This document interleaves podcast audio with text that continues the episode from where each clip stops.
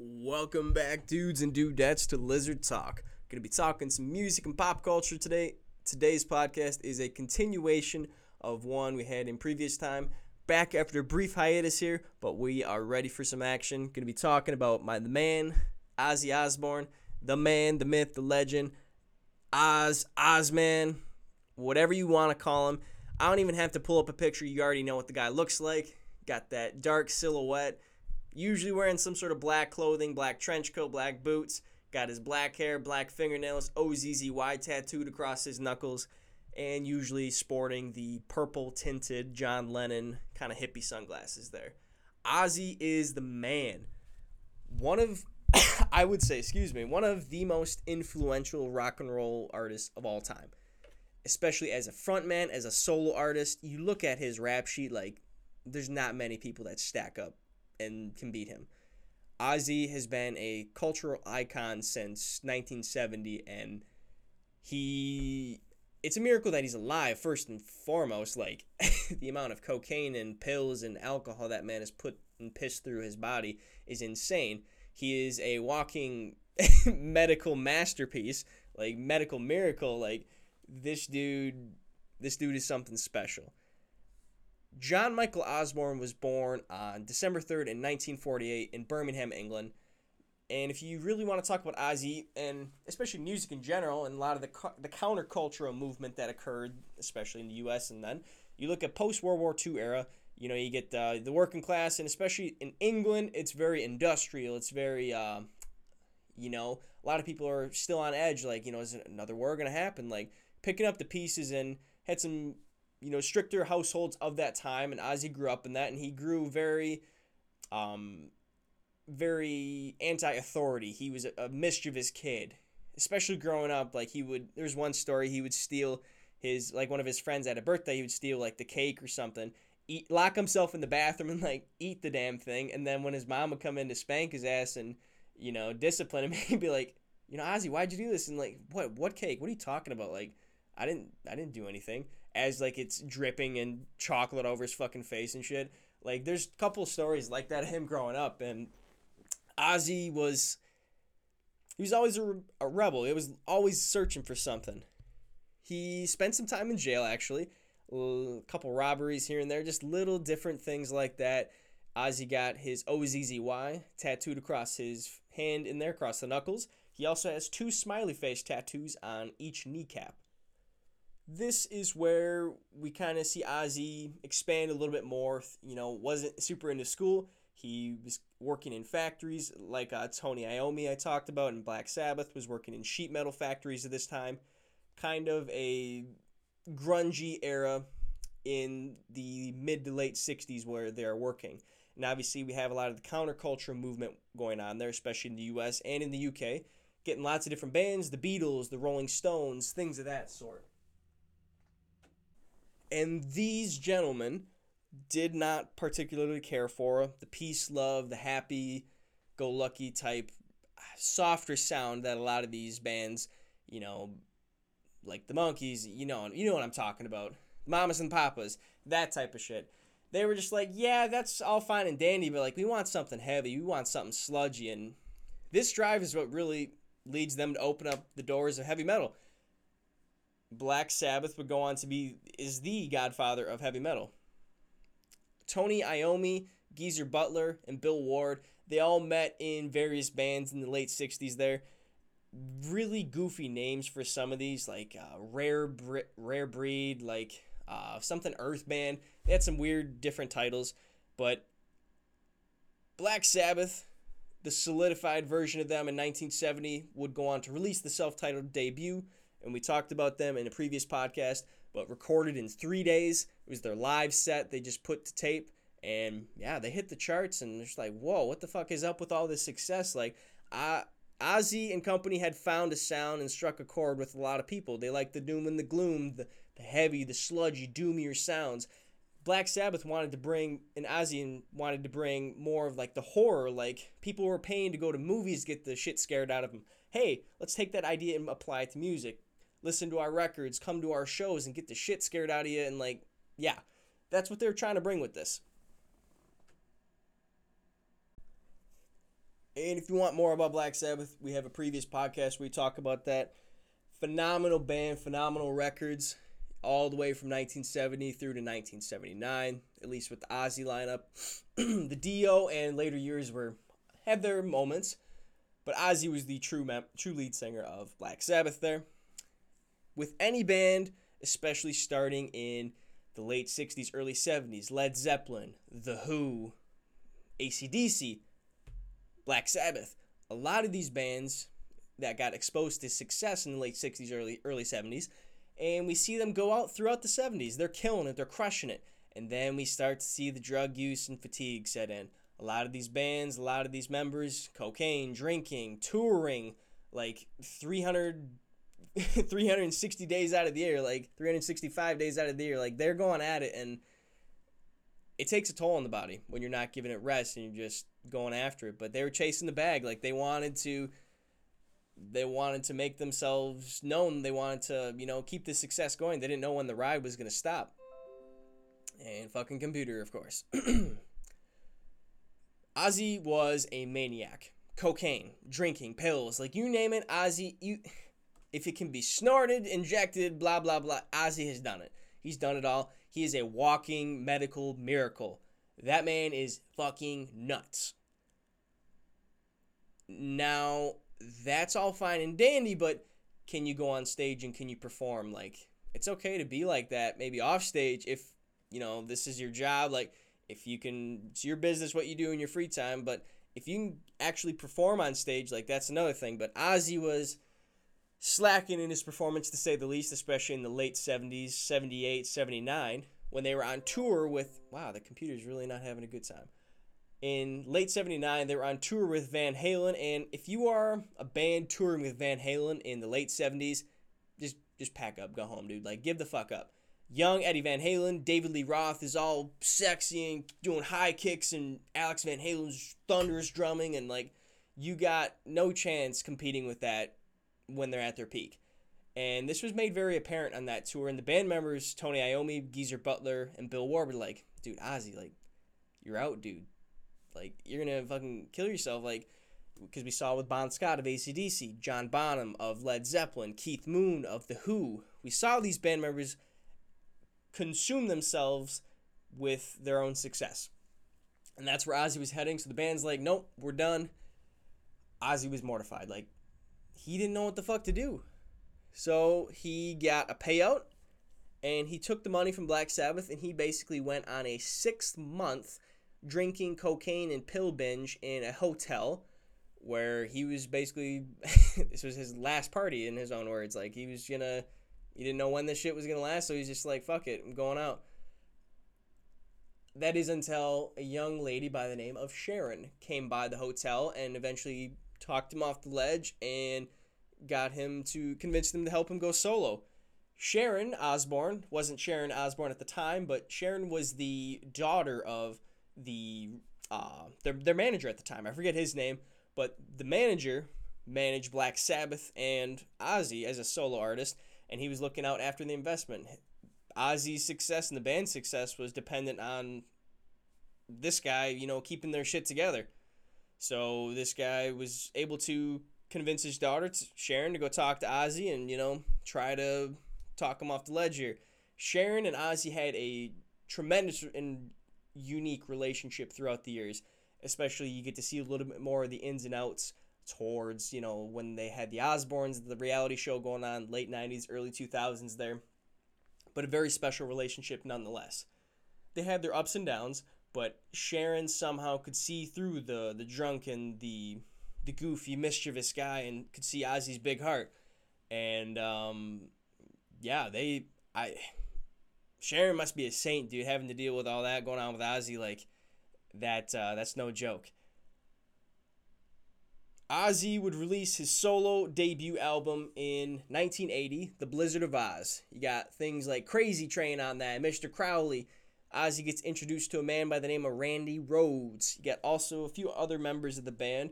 Uh, Lee Kerslake on drums, formerly of Uriah Heep. You got Bob Daisley of the band Rainbow on bass. You got Don Airey on keyboards. pretty solid lineup. Lee Kerslake, a very underrated drummer from Uriah Heep there. Very thunderous, especially in that opening album. Randy Rhoads was a tremendous mentor to Ozzy. Randy was not only a classically trained guitarist, he was also a guitar teacher, and he really helped expand Ozzy's songwriting and just opened him up to a lot of different ideas. Sonically, the album sounds very similar to what a progression of Black Sabbath would be, and that's a-okay. That time period in nineteen eighty was a tremendous year for heavy metal. You look at uh, Judas Priest, British Steel coming out then, Back in Black by A C D C, fan- fantastic heavy metal albums coming out in this time frame. You know, you got the Scorpions, I forget their album that came out in that time period. Uh, late seventy-nine was Animal Magnetism, but phenomenal music being produced by by these bands in this time. And this album was a draw. Like, Blizzard, yeah, The Blizzard of Oz was... It hit the charts, and, well, before this album was even released, there was a interesting story. Basically, so, Ozzy is kicked out of Black Sabbath, and he's basically a liability at this point. He's a walking cocaine and booze bag, and no record label wants to touch him at this point. So, Sharon, being the savvy businesswoman that she was, and helping out Ozzy, set up a meeting with, I believe it was Epic Records. And she wanted Ozzy to go in and release these doves into the meeting as like a sign of peace, goodwill, yada, yada, whatever bullshit. Like, I don't understand the exact circumstance of the doves being there, but doves were going to be at this meeting. Ozzy was told by Sharon, you know, hey, you know, we got to make an impression. We want these people to release our record. Ozzy's like, oh, yeah, yeah, I'll, I'll make an impression. Ozzy goes into the meeting, releases the doves or whatever, sits on this one executive assistant's lap, and she's like, why the fuck are you sitting? And, I, like, this dove flies onto Ozzy's lap on his knee.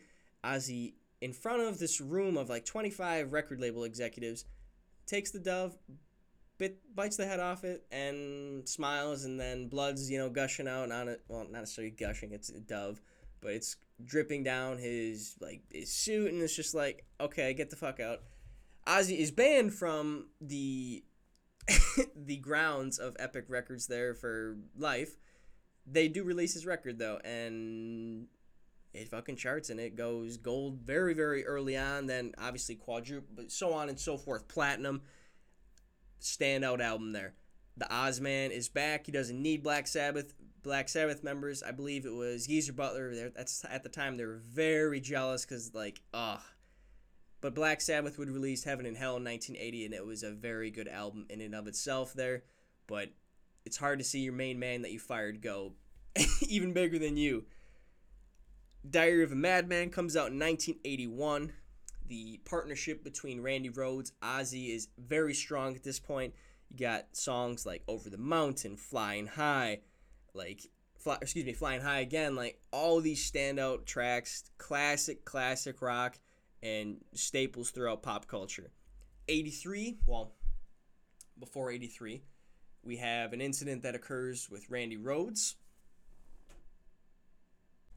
Randy was only twenty-five years old on tour with Ozzy when he died in a plane crash.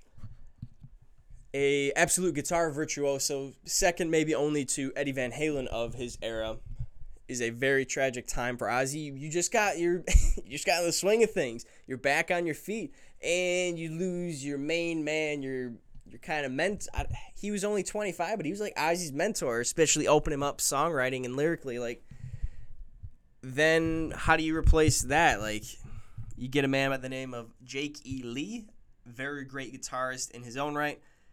You got the albums Bark at the Moon. Like, again, classic. Classic rock, heavy, classic heavy metal. You hear these songs on one oh one point five, especially in the Madison area. You hear these songs in these classic rock radio stations. These are staples. Obviously, the songs you hear over and over again, they're great. But if you really dig into some of the deeper cuts of these Ozzy tracks, you'll find something uniquely your own. Especially, like, sometimes it can get saturated on a lot of the heavy metal classic rock stations with some of these, and you might think, like, man, I'm just sick of this song, but, like, you hear it again after hearing it for so many times, like, man, this is a really good song. Kind of like with Crazy Train, It's a great song, but man, can we stop playing overplaying that? Especially at like football games and any high school sporting event. It gets a little old, I understand that. But Ozzy, you're not getting you're not getting rid of this guy very easily. Ozzy is trudging along throughout the eighties. My favorite album he comes out with is in nineteen eighty-six, comes out with The Ultimate Sin. Jake E Lee, after getting screwed out of songwriting and royalties for the previous album, Bark at the Moon, Jake E Lee writes most of The Ultimate Sin. And he makes sure he has a contract in play, like, hey, I'm getting paid for these songs that I wrote. Phenomenal album. Secret Loser, Fool Like You, Shot in the Dark, all kinds of Ozzy bangers on this album. It's also an interesting transition point for a lot of music. So early eighties, a lot of the guitar drumming, you know, I talked about, you know, Judas Priest, you know, the Scorpions, A C D C of that time. You can hear a lot of the different distortion and just different guitar tones throughout the years. This this album in, in particular, Ultimate Sin, in eighty-six, just has a unique flavor I'm just really preferable to. Like, the guitar has like a more of a screechy type effect. There's more of an emphasis on solos and a little bit more uh, what's the word I'm looking for? Like more of a distorted kind of sludgier sound in it. We see a lot of bands release their finest work in in this time period. Uh, Metallica in particular, Master of Puppets came out in nineteen eighty-six, the same year as this album. You got uh, Megadeth in there too, Peace Sells, like. Got some solid work to compete with in this era for heavy metal. Ozzy's kicking ass. No Rest for the Wicked is where we see a man by the name of Zach Wilde come into the picture. Zach Wilde of Black Label Society, his own solo work. He does a band called Black Sabbath. He is, he looks like he should be on like a, I don't know, Messing with Sasquatch skit. He looks like Clay Matthews or the, I don't know, what's the, he looks like Thor basically. He's got that fucking beard. He looks like he plays rock and roll and drinks whiskey all day, which is what he does. Absolute shred, man. Got No Rest for the Wicked. Um, not really a bunch of standout tracks right away to me. Late eighties metal is very, very phenomenal. You see a lot of bands like Metallica. You get Injustice for All. A lot of bands really get their hard sounds going.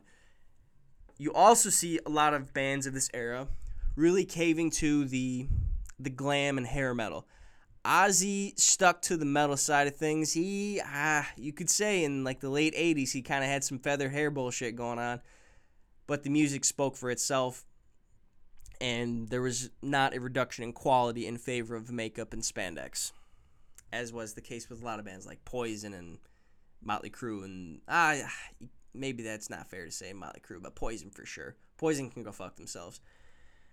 Ozzy is the man, continues moving along. There is an incident, in, excuse me, in nineteen eighty-nine, there was a, well, obviously, world culture of this time. You got, you know, Soviet-era Russia in this time. There, the Berlin Wall is still up. nineteen eighty-nine, there's a concert over in Russia. Ozzy is, like, at his peak right now. He's crushing it. He's, nobody could blow that man off the stage during that time. And this is where kind of Russia's opening up to American culture, Western culture, and they have a great concert there.